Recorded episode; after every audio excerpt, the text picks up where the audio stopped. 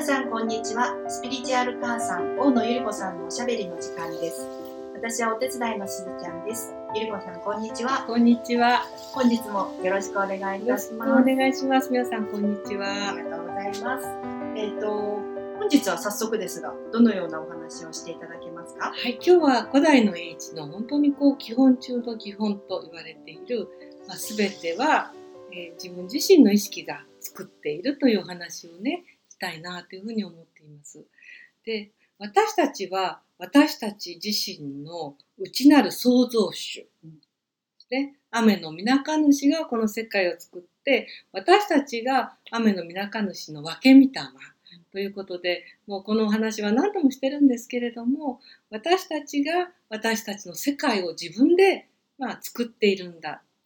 そう申し上げるとね、いや、でもこんなで辛い思いを自分自身が作っているとは思えないっていうふうに、まあ、あの思っていらっしゃるかもしれないんですけれども、まあ、実はね、えっ、と、魂とそれから肉体と、まあ、2つのパーツに分かれていてっていう話をね、何度もね、申し上げてるんですけれども、結局この世界、自分のその世界をいろんなこうね、出来事を引き寄せたり、えー体験させたりしているのは、まあ、実は、えー潜在意識とまあ呼ばれている、なんで潜在かっていうと、選択じゃないですよ。潜在意識かっていうとですね、あの、沈んで潜んで、まあ、私たちに意識できないから潜在意識なんですね。ね、あの、幼い頃のいろんなね、あの、刷り込みだとかトレーニングだとかが、まあ、その潜在意識の中で入り込んでいて、で、その、まあ、その中の信念っていうものが、結局は、まあ、自分は何をやってもダメだっていうふうに潜在意識の中で思い込んでいたら、まあその何をやってもダメだという証拠を私たちはこう自分のね体験の中で探そうとしてしまいます。はい。だからもしなんか自分がえこれって自分が望んでいることじゃないのになんで自分に起きているんだろうっていうふうに思った時にはまずはこうね潜在意識の中にちょっとこうね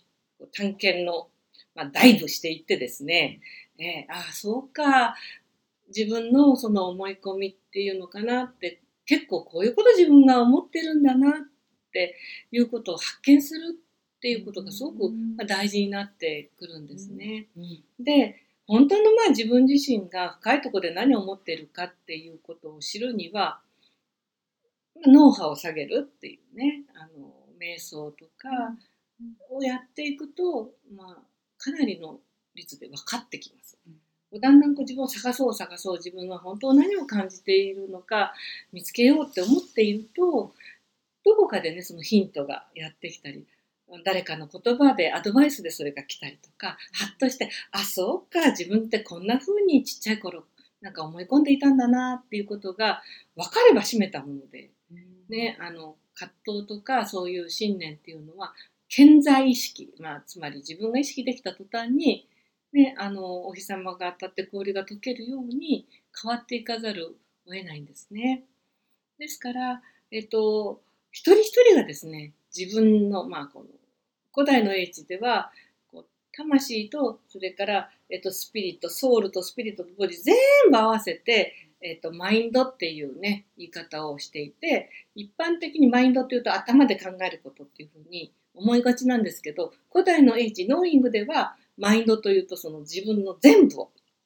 ソウル、スピリット、ボディ、全部をね、合わせてマインドって言ってるんですね。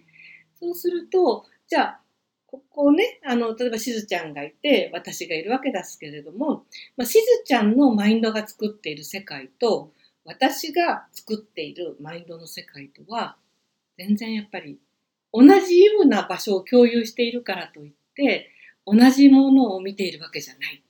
私は私の世界にいるし、しずちゃんはしずちゃんの世界にいるんですね。で、あの、そのことが本当にね、あの、すごくわかりやすい例はないかなと思ってみたらば、例えばね、えっ、と、認知症の人がいます。で実は私の身近にも認知症の人がいて、自分自身は昨日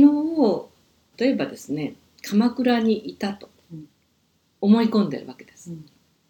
でもあの私はその人がずっと入院していることを知っているわけです。だけどその人の意識その人の世界では自分はずっと鎌倉にいるんだっていうのがもう事実になってるわけですね。でも私はその人は鎌倉にはいなかったというその事実があると。そういう意味であの認識しているその自分という世界っていうのは本当にその人その人がどう捉えているかだけで全く同じものを見ていても違うものになってしまう。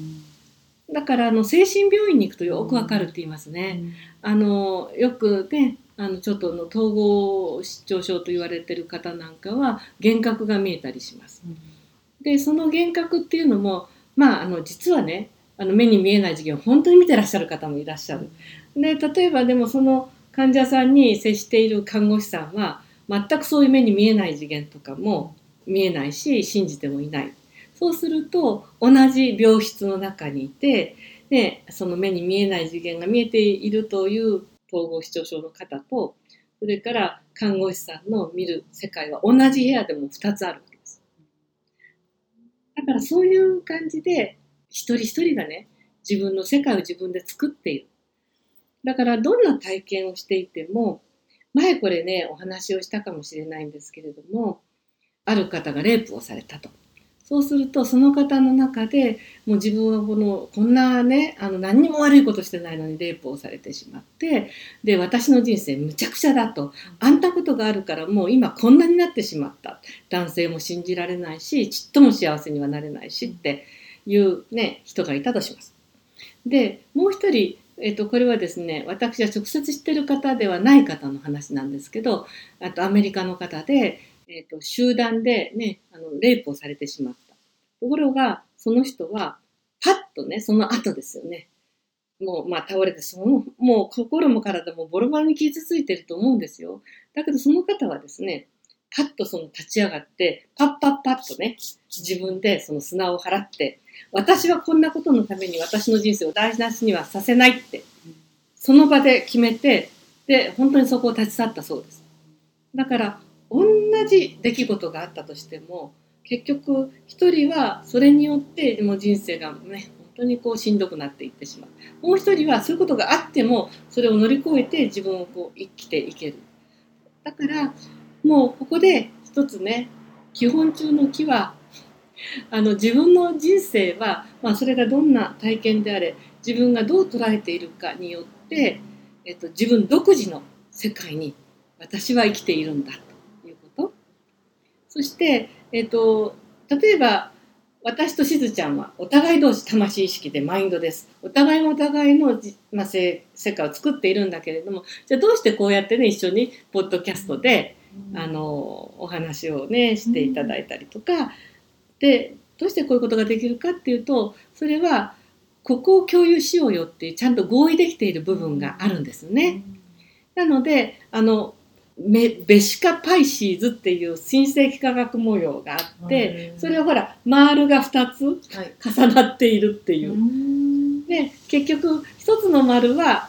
ね、私のマインド。もう一つの丸はしずちゃんのマインドでそこがこう重なり合ってるところでこうやって合意して、あの同じこう世界を共有できるっていう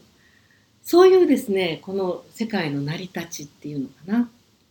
そこをぜひ理解していただいてでそうなるとその自分が引き寄せているものは確かに自分が作れないまあお天気だってそうだけども自分がクリエイトできない部分っていうのはあります。だけどそのクリエイトできない部分を自分がどんな風に捉えているかっていうことが、まあ、そこは私が自由にできる部分ですよね。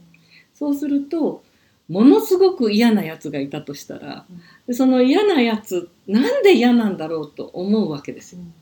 そうするとほとんどの場合それって自分がこう一生懸命コントロールして本当はこう言いたいんだけどここでこんなことを言ったらねみんなが迷惑かかるし嫌な思いをさせるから私はこれを言わないで笑ってるみたいなことを決めてた場合にもしその相手の人が自分が我慢してるところを平気でボンボンバランボロボロ口から言ったら、うん、いやこの人なんでこう何空気が読めないのみたいな、ね、許せない。もう変すごい嫌な人って思う。だからもし全部この周りが私自身の意識の投影だったとしたらその嫌な人は私が普段見ないようにしている抑圧している部分を見せてくれている人っていうふうにも、ね、すごい解釈できる。そうなるとどんな出来事も私はこの出来事からね、あの何が学べるんだろうか私のことを何を教えてくれるんだろうかでそういうふうにね人生をこう捉えていくとどんなことでも拡大、意識がこう大きく大きく広くなっていきます。だからあのこのね世界の中で一番大きな葛藤は自己憐憫だと言われています。で自己憐憫っていうのは親がああだったから自分はこんなんだなんてかわいそうな私っていう、まあ、そこの部分に入っちゃうと本当に意識ってのはどんどんどんどんどんどんどんどんこうちっちゃくちっちゃくなってこんな穴から世界を見ることになるので、ですからあのきっとねもうこの話いろんなところからいろんな角度で私お話をしてるんですけれども今一度ここでこの世界あなたが体験してるこの世界は自分が作っているんだ。周りは私の内側の写しだっていうこと。それをあのちょっとね頭だけじゃなくてこう腑に落としていただいてぜひぜひそのね自分がこう押し込めてしまっているいろんな信念だったり感情だったりをもうこの際どんどんね蓋を開けていきましょうと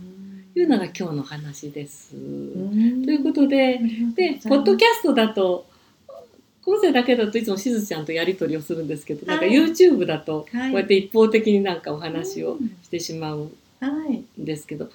今日はいかがですか？はい、ありがとうございます。一つちょっと質問なんですけど、はい、自分自身が全てを作っているっていうと、私最初の頃は自己責任っていう言葉と、うん、自分を責めるっていうことが感覚がこうごちゃごちゃになってて、うん、あんまり理解ができなかったんですけど、うん、その自己責任っていうのと自分責めみたいなののこう違いってどんな感じなんでしょうか？自分を責めるっていうことは自分が悪かったからこんなことになってしまったみたいな、うんうん、そんなことでしょうかね。はい、であのそれをね、まあ、納得してあ私はこの場所では自分の最大限を表現してなかったなと、うん、でそう思うことは別に悪いことじゃない。うん。